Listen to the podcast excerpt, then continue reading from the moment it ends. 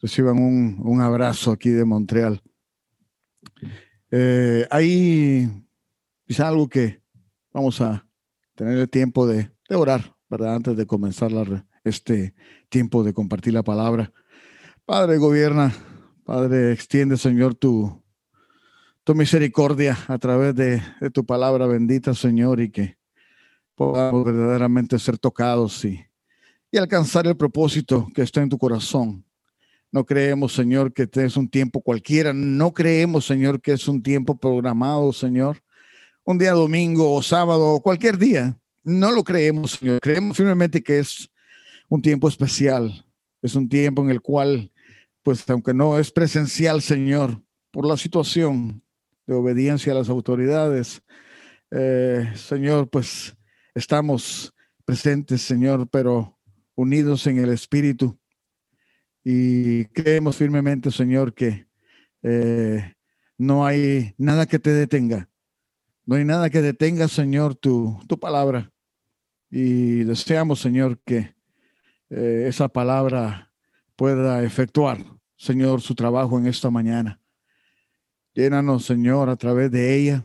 Mm, que no sea una parte informativa únicamente, sino que la tomemos, Señor, la atesoremos y que esa palabra dé fruto, Señor, dé fruto, mucho fruto, y que bendigamos de esa manera tu nombre. Te entregamos entonces este tiempo, aquí en el caso, Señor, pero conéctanos, Señor, en el nombre de Cristo Jesús con tu Espíritu Santo. Amén. Amén. Creo que todos estamos en este tiempo experimentando los mismos efectos de que esta situación pandémica está causando en nuestras ciudades. Eh, la inseguridad de, de trabajo, la inseguridad financiera, temores de ser infectados por el virus.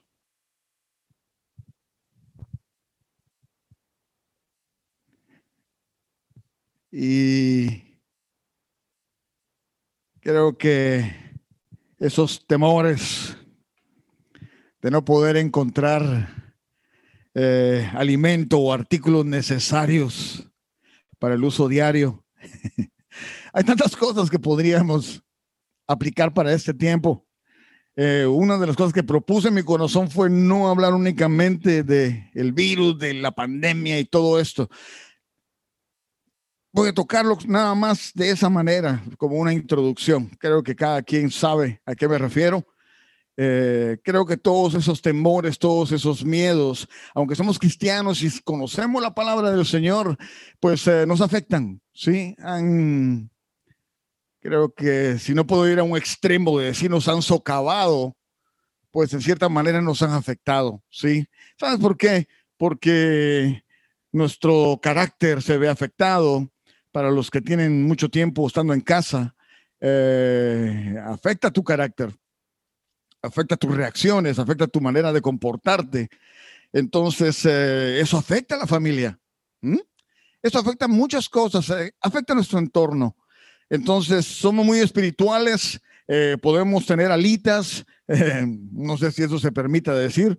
no las tenemos, pero es una manera figurada de hablar. Eh, somos muy espirituales, pero seguimos siendo carne. Sí, seguimos teniendo nuestra carne. Y esa parte es la que se ve afectada. Tanto así que entonces eh, podemos resumirlo en pocas, muy pocas palabras. El peso del estrés que ejerce, ese miedo, esas inseguridades, eh, ese estrés cae como un peso sobre nuestra fe, sobre nuestro comportamiento. ¿verdad? Y, espiritualmente nos afecta. Entonces, yo creo que sí es un buen punto a tratar, sí es un buen punto que debemos mencionar. El día de hoy yo quiero compartirte algo que eh, todo cristiano debemos tener en nuestra agenda diaria, ¿verdad? ¿Por qué? Eh, Jesús nos aconsejó algo muy importante y yo quiero que tú vayas a la palabra del Señor eso lo encontramos en Mateo 6, perdón, 26, 41. Y eh, nos dice así, velad y orad para que no entréis en tentación. Aquí está lo importante. El espíritu a la verdad está dispuesto. Pero mira, pero la carne es débil.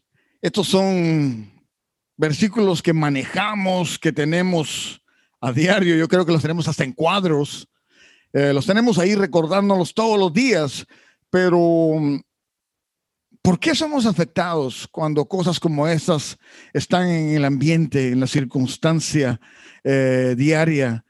Eh, yo podría contarte en mi experiencia propia cuánto ha afectado el tener un confinamiento y saber la preocupación de el diario qué vamos a hacer si me quedo sin trabajo.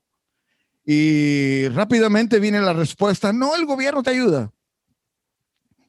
La verdad es de que eh, para nosotros los, los cristianos es un tema un tanto profundo porque el espíritu está dispuesto, pero la carne es débil. ¿Sí? Yo quiero tocarte un aspecto en esas palabras de Jesús. La tentación tiene un, concepto, hay varios conceptos, tú puedes buscarlo en el diccionario, puedes buscarlo en cualquier lugar. Lo voy a tocar de una manera secular. Este concepto dice que tentación es el impulso de hacer o tomar algo atrayente, pero mira, pero que puede resultar inconveniente. Entonces, dentro de la coherencia de la palabra del Señor, nosotros debemos darnos cuenta que aquel que ha creído en el Señor Jesús, aquel que ha puesto su confianza en el Señor Jesús, lo primero que debería de pensar en circunstancias como las que estamos viviendo no es en qué aspectos materiales podemos ser satisfechos o en qué cosas materiales podemos obtener beneficio el corazón del hombre que confía en Dios rápidamente debería ser ese corazón de Jesús. ¿Ah? Aquel Jesús que nos invita a velar y orar. A orar. Estos son aspectos muy importantes en los que los cristianos, la iglesia, hoy en día estamos siendo afectados. ¿Sí? Porque muy lejos de que este confinamiento haya llevado a la iglesia a comprender que Dios nos estaba llamando, nos está llamando a que nos acerquemos más a Él, a que tengamos ese tiempo que antes no tuvimos. Los afanes del trabajo, los afanes de tantas cosas. Analiza lo que estoy diciendo. ¿Sí? Solo analiza. Antes no teníamos tiempo para nada, porque era una de las frases que tenía, que manejaba muy bien. No tengo tiempo, apenas me alcanza el tiempo. Pero sabes una cosa, Ahora teníamos el tiempo, ahora tenemos el tiempo. Dios nos ha permitido quedarnos en casa para muchos. No sé si tú tienes esa oportunidad o no la has tenido, pero para muchos, para muchas personas, Dios permitió que se quedaran en casa. Dios permitió que tuviéramos tiempos a solas, ¿ah? que pudiéramos buscar una cámara, un lugar en donde poder acercarnos nuevamente a Dios. Ya no había excusa de decir, no tengo tiempo, apenas me alcanza el tiempo. Tenías todo el tiempo del mundo. 24 horas diarias. ¿Mm? ¿Por cuánto tiempo? Creo que muchos tomaron ese tiempo no para acercarse al Señor, sino para aislarse más, para esconderse. Algunos para retirarse. Podría decir muchas cosas, pero el punto principal creo que es lo que debe preocupar a nuestro corazón como hijos de Dios. No podemos especular sobre lo general. Tenemos que hablar las verdades, las verdades. Y creo que muchos cristianos se están enfriando porque no hemos puesto el énfasis en algo espiritual. No es algo material, no es algo físico, es algo espiritual. La vida cristiana es una guerra feroz y sin tregua.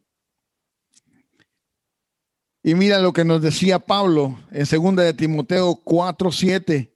He peleado la buena batalla, he acabado la carrera, he guardado la fe. Pablo en su tiempo, en su generación, diciéndonos algo tan tremendo.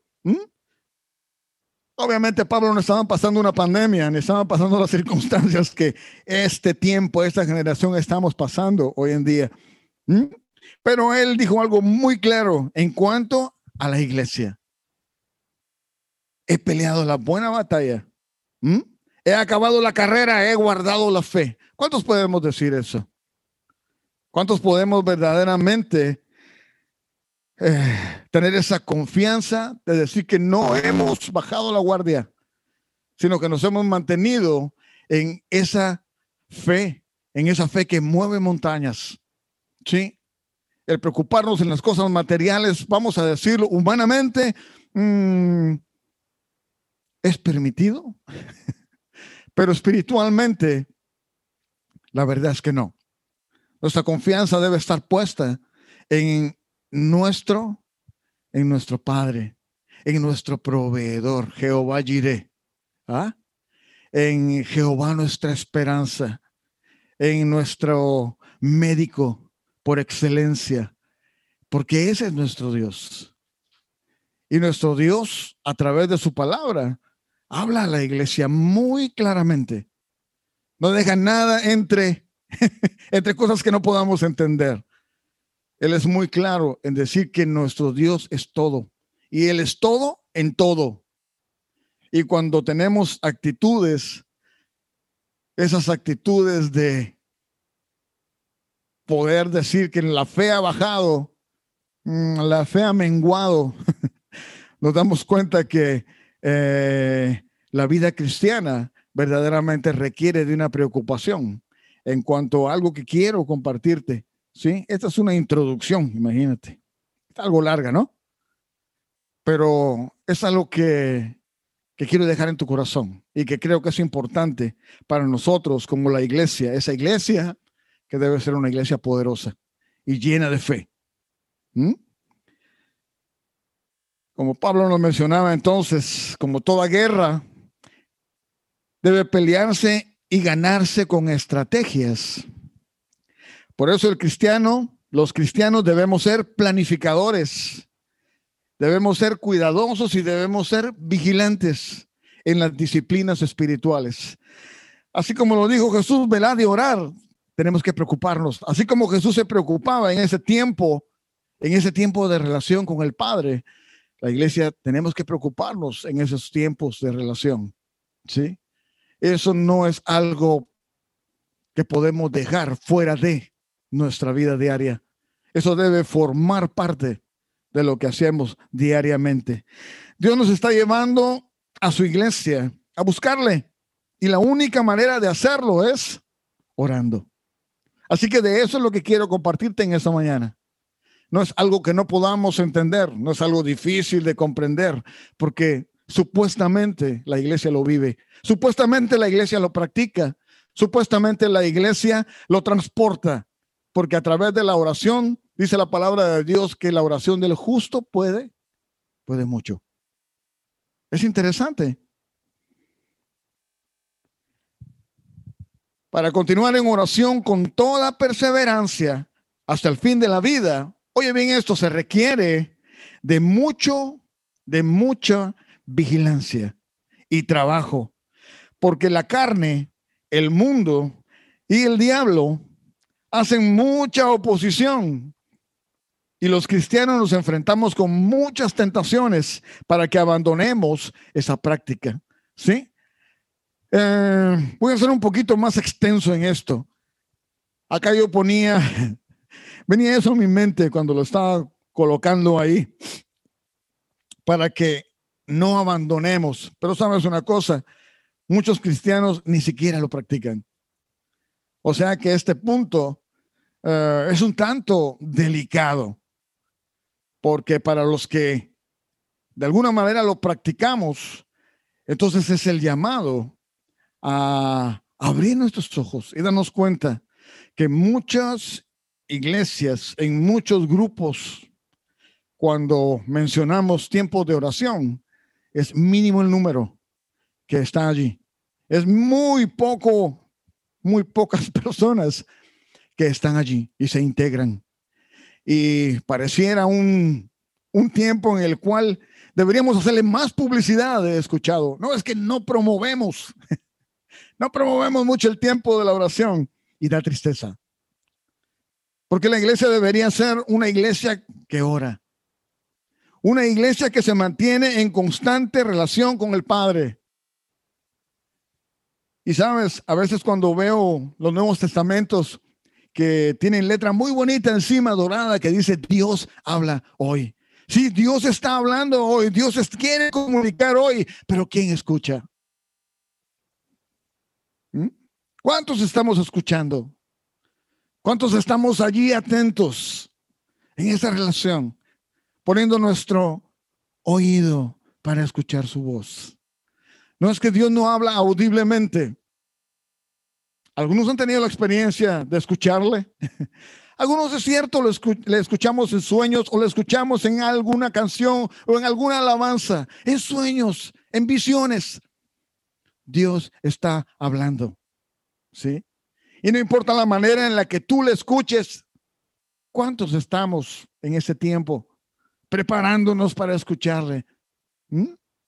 Y no haciendo del tiempo de oración algo místico, algo que formara parte de un calendario o de un programa. La oración en realidad es la estrategia de Dios para la iglesia. Pero si no escuchamos, si no estamos en relación con Él, entonces, ¿cómo vamos a escuchar esa estrategia? ¿Cómo vamos a conocer el corazón de Dios para esta generación, para estos tiempos? Es un punto muy importante en el cual nosotros debemos mantenernos.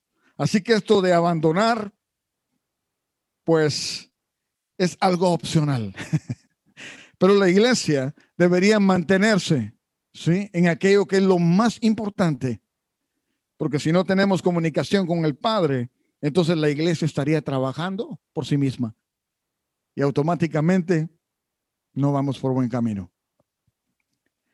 Una de las razones por las que muchos cristianos fallan en ser constantes en la oración, no solo por falta de deseo, sino también porque no planifican. No forma parte de su calendario. Imagínate, qué tremendo, ¿no? La falta de estrategia para la oración está estancando y socavando la vida espiritual, no solo de los creyentes, sino también de la iglesia misma. La falta de planificación para orar hace que muchos descuiden ese ejercicio vital. Por eso muchos creyentes pueden pasar días, semanas, meses, años sin orar. No hay una estrategia, no hay un plan de acción. Ciertamente esto de planificar y ser estratégicos también aplica a muchos otros aspectos de nuestra vida cristiana, como lectura de la palabra, apartarnos del pecado y tener nuestros devocionales. Y hay muchas cosas más. Alguien dijo, ¿por qué tengo que tener devocionales si puedo leer la palabra? pero cuando empezamos a, hacer una pequeña, eh, una pequeña prueba de ese estudio de la palabra, nos damos cuenta de que muy pocas personas estudian la palabra del Señor. Entonces, verdaderamente las prácticas, las prácticas para planificar una estrategia en nuestra vida espiritual son importantes. No podemos descuidar eh, lo que nos dijo el apóstol Pablo en Efesios 5:16. Él nos decía, habló en la iglesia de Éfeso, les decía que debían aprovechar bien su tiempo. ¿Por qué? Porque los días son malos. Estamos viviendo días malos. No son días agradables. Y a veces viene a mi mente que nosotros nos enfocamos en nuestro, en nuestro alrededor, ¿sí? Créame una cosa, eh, lo que nosotros vivimos acá en, Canadá o en algunos países como Estados Unidos, eh, no es lo mismo que se vive en Latinoamérica. La verdad es de que nuestra visión debe estar muy, pero muy bien puesta en ese Jesucristo en nuestro Jesucristo. porque nosotros no estamos sufriendo como personas verdaderamente que no tienen ningún recurso. Absolutamente ningún recurso. Creo que eso afecta en cierta manera a nuestra dependencia de Dios, porque no dependemos de Él al 100%. Dependemos de la ayuda, de un cheque, dependemos de las cosas materiales. Y no estoy diciendo que eso sea malo. Estoy hablando de nuestra fe y estoy hablando de la postura de nuestra fe en las circunstancias que vivimos a diario. Creo que la iglesia, la iglesia que está en una buena posición como lo está Canadá o Estados Unidos, debería ser una iglesia que debería verdaderamente explotar los recursos que Dios nos da. Pero lejos de eso, creo que nos estamos enfriando y estamos perdiendo esa planificación y ser estratégicos. No generalizo y no tengo tampoco un número exacto, pero creo que sí debe ser un llamado a nuestro corazón a que la oración es algo intencional. Y cuando hablamos de algo intencional, estoy tocando tu voluntad, mi voluntad. Y cuando llegamos a ese punto, nos damos cuenta que hay un efecto en el hombre o la mujer que deberían de efectuar esa estrategia en la fe a través de una vida de oración. Entonces los tiempos de oración para nosotros, iglesia, no son tiempos cualquiera. Y no son tiempos que deberíamos ni siquiera darle un límite. Sabes, nosotros acá quizá tenemos una hora de oración. A veces nos pasamos y no sé si alguien está ahí como desesperado que se acabe, pero son tiempos limitados. Y vuelvo a lo mismo. Apenas tenemos tiempo. Apenas podemos dar ese tiempo. Debemos entonces eh, poner en nuestro corazón que la oración debe ser un hábito, debe ser algo que forme parte de mi vida diaria, de lo que hago diario, de mi vida cotidiana. Entonces, para ese efecto, eh, creo que debemos tomar en cuenta tres cosas que yo quiero compartirte. Una es que debemos escoger un lugar, un lugar para orar.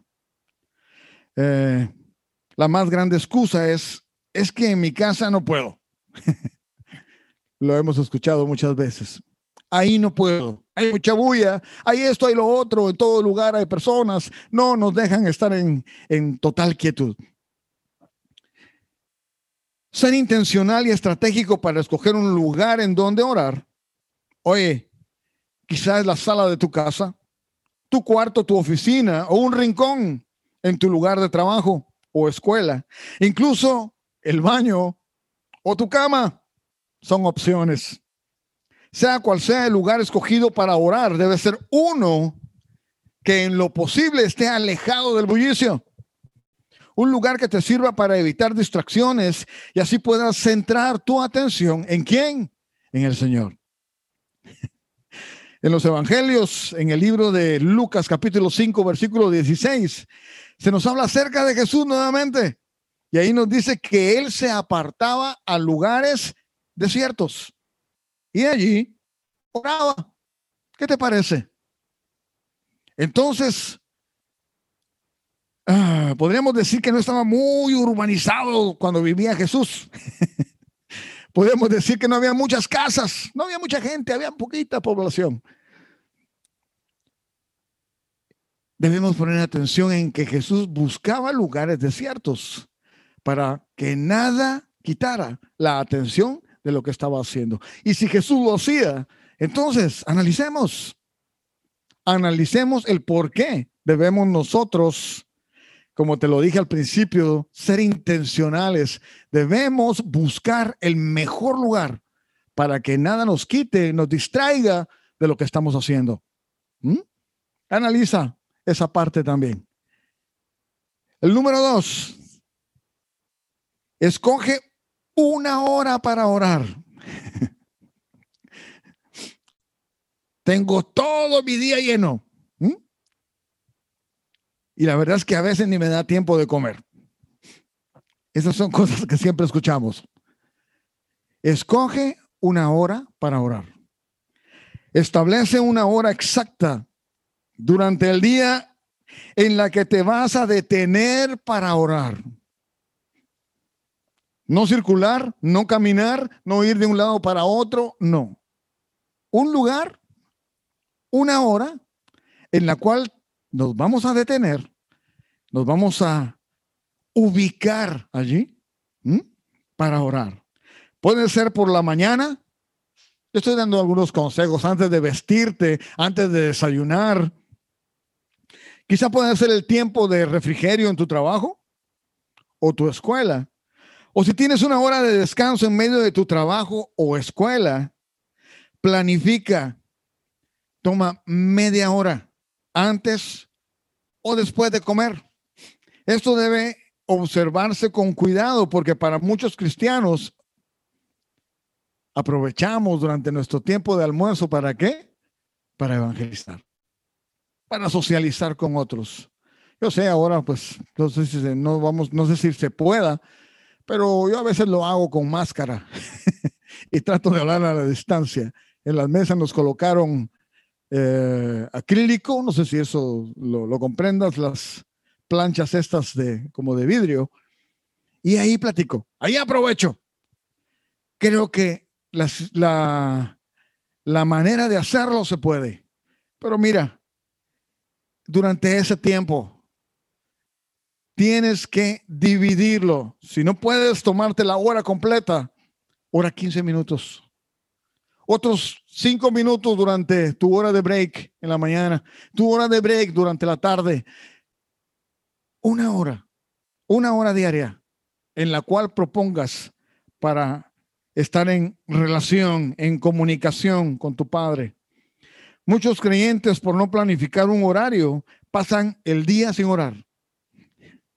Y cuando llegan a casa, luego de una agotadora jornada, ¿sabes qué? Lo que menos quieres es orar.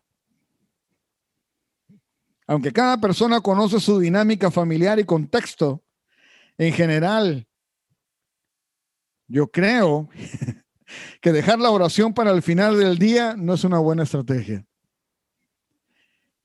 Y debemos ser honestos. A veces el cansancio es más fuerte que el deseo de orar. En ese punto creo que nuestro Señor también es un ejemplo de práctica de la oración matutina. ¿Mm? ¿Quieres ver ejemplos? Vamos a Mateo, a, perdón, a Marcos capítulo 1, versículo 35. y nos dice así, levantándose muy de mañana, siendo aún oscuro, salió y se fue a un lugar desierto y ahí lloraba. ¿Sabes de quién estamos hablando? De Jesús. Entonces, muy de mañana. Algunos dicen, no, es que Jesús iba después de la cena o se iba. Mira, Jesús buscaba el mejor momento para estar en esa relación con el Padre. Su vida era muy ocupada y siempre estaba rodeado de muchas personas. Pero la mañana, la madrugada, era su mejor opción. ¿Y qué es lo que hacía Jesús? Pues se iba muy de mañana y oraba y platicaba con, con su padre. Sea en la mañana o después durante el día, lo importante es que pongamos una disciplina, ¿sí? Que tú y yo pongamos una disciplina en nuestro programa diario.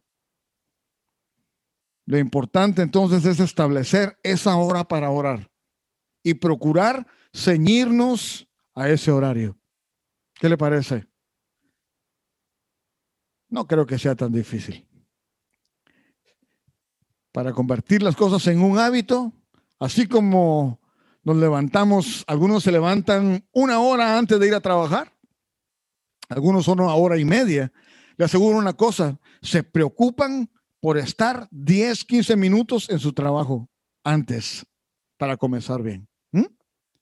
Quizás sea por el salario, quizás sea por el beneficio, cuanto más podemos obtener beneficio para nosotros, para nuestras familias, para el país ¿ah? en el cual habitamos.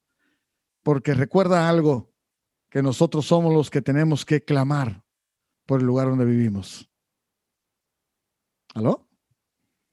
Y número tres, anticipar los contratiempos, anticipar los problemas, anticipar aquellas cosas que puedan evitar que podamos orar. ¿Mm? Todos sabemos que a veces surgen imprevistos durante el día o en la semana y que alteran o pueden alterar aquello que hemos programado. ¿Mm?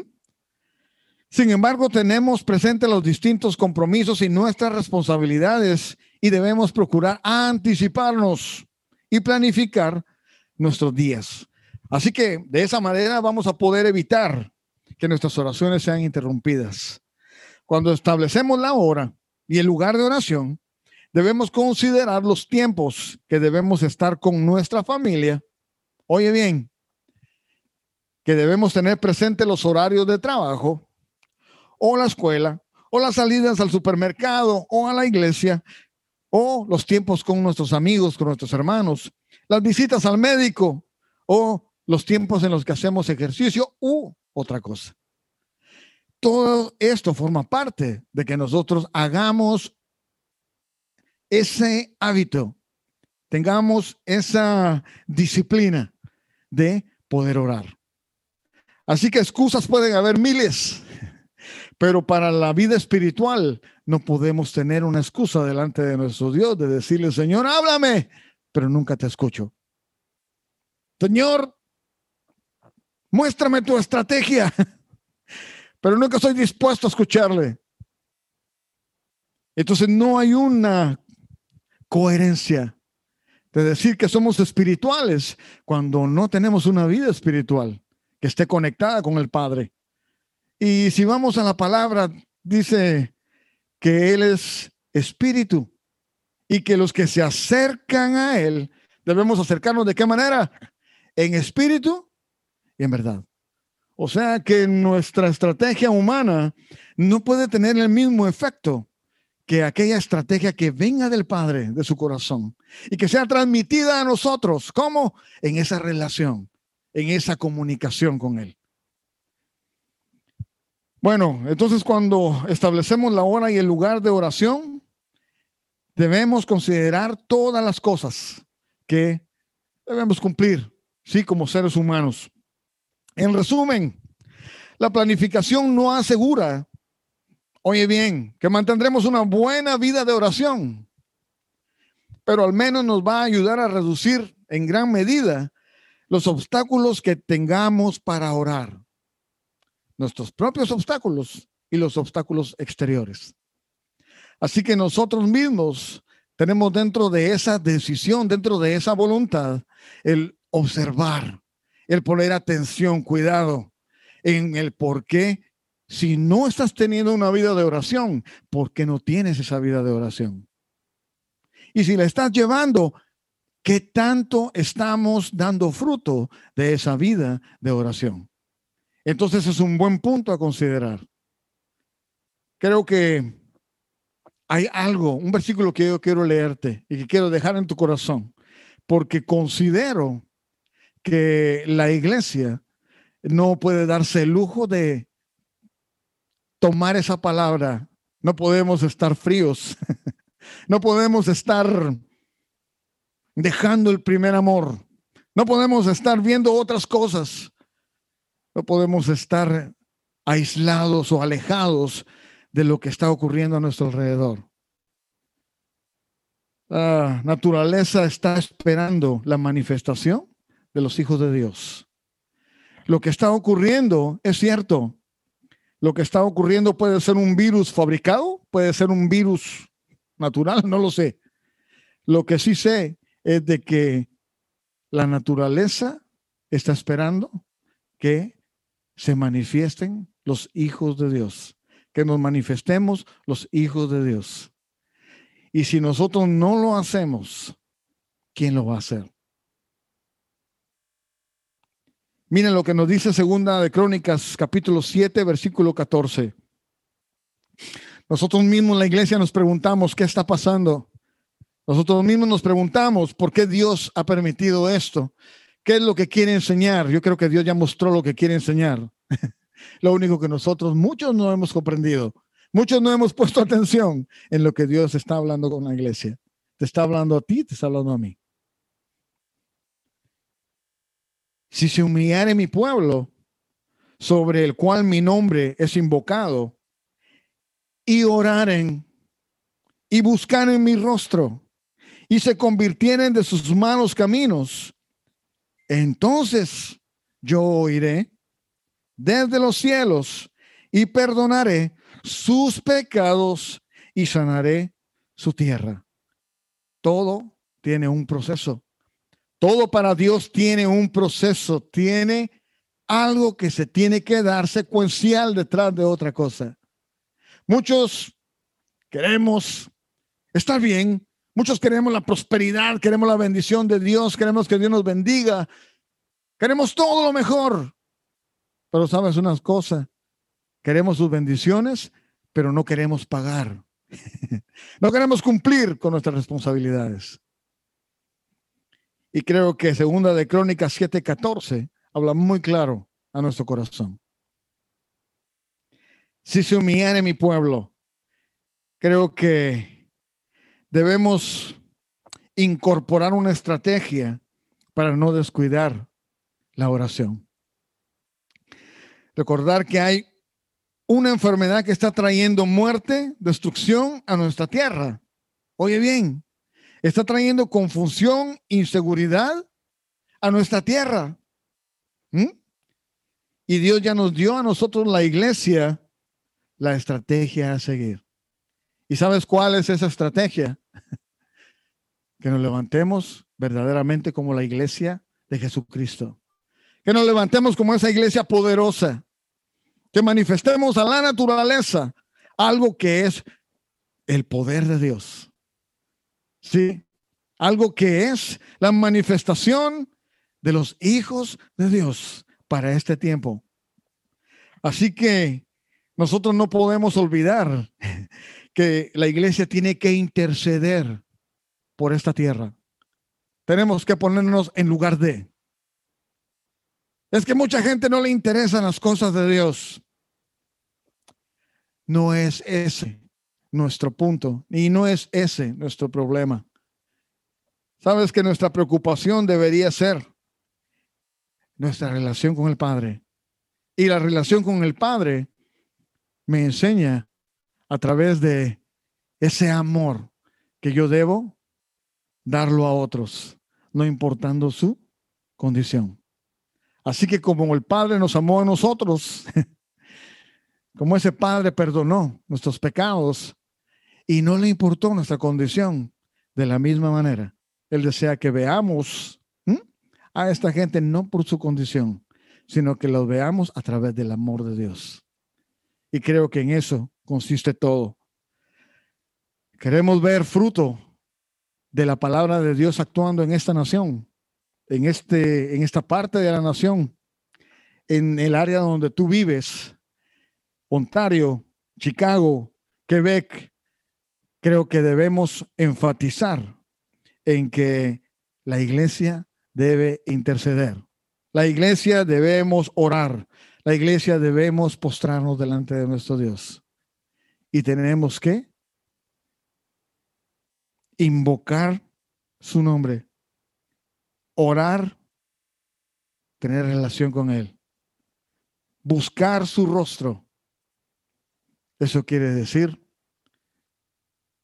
despojarnos de nosotros mismos. No es que mis capacidades, olvídate de ti. La verdad de que cuando Él nos dio una nueva naturaleza, nos da la oportunidad verdaderamente de ser nuevos.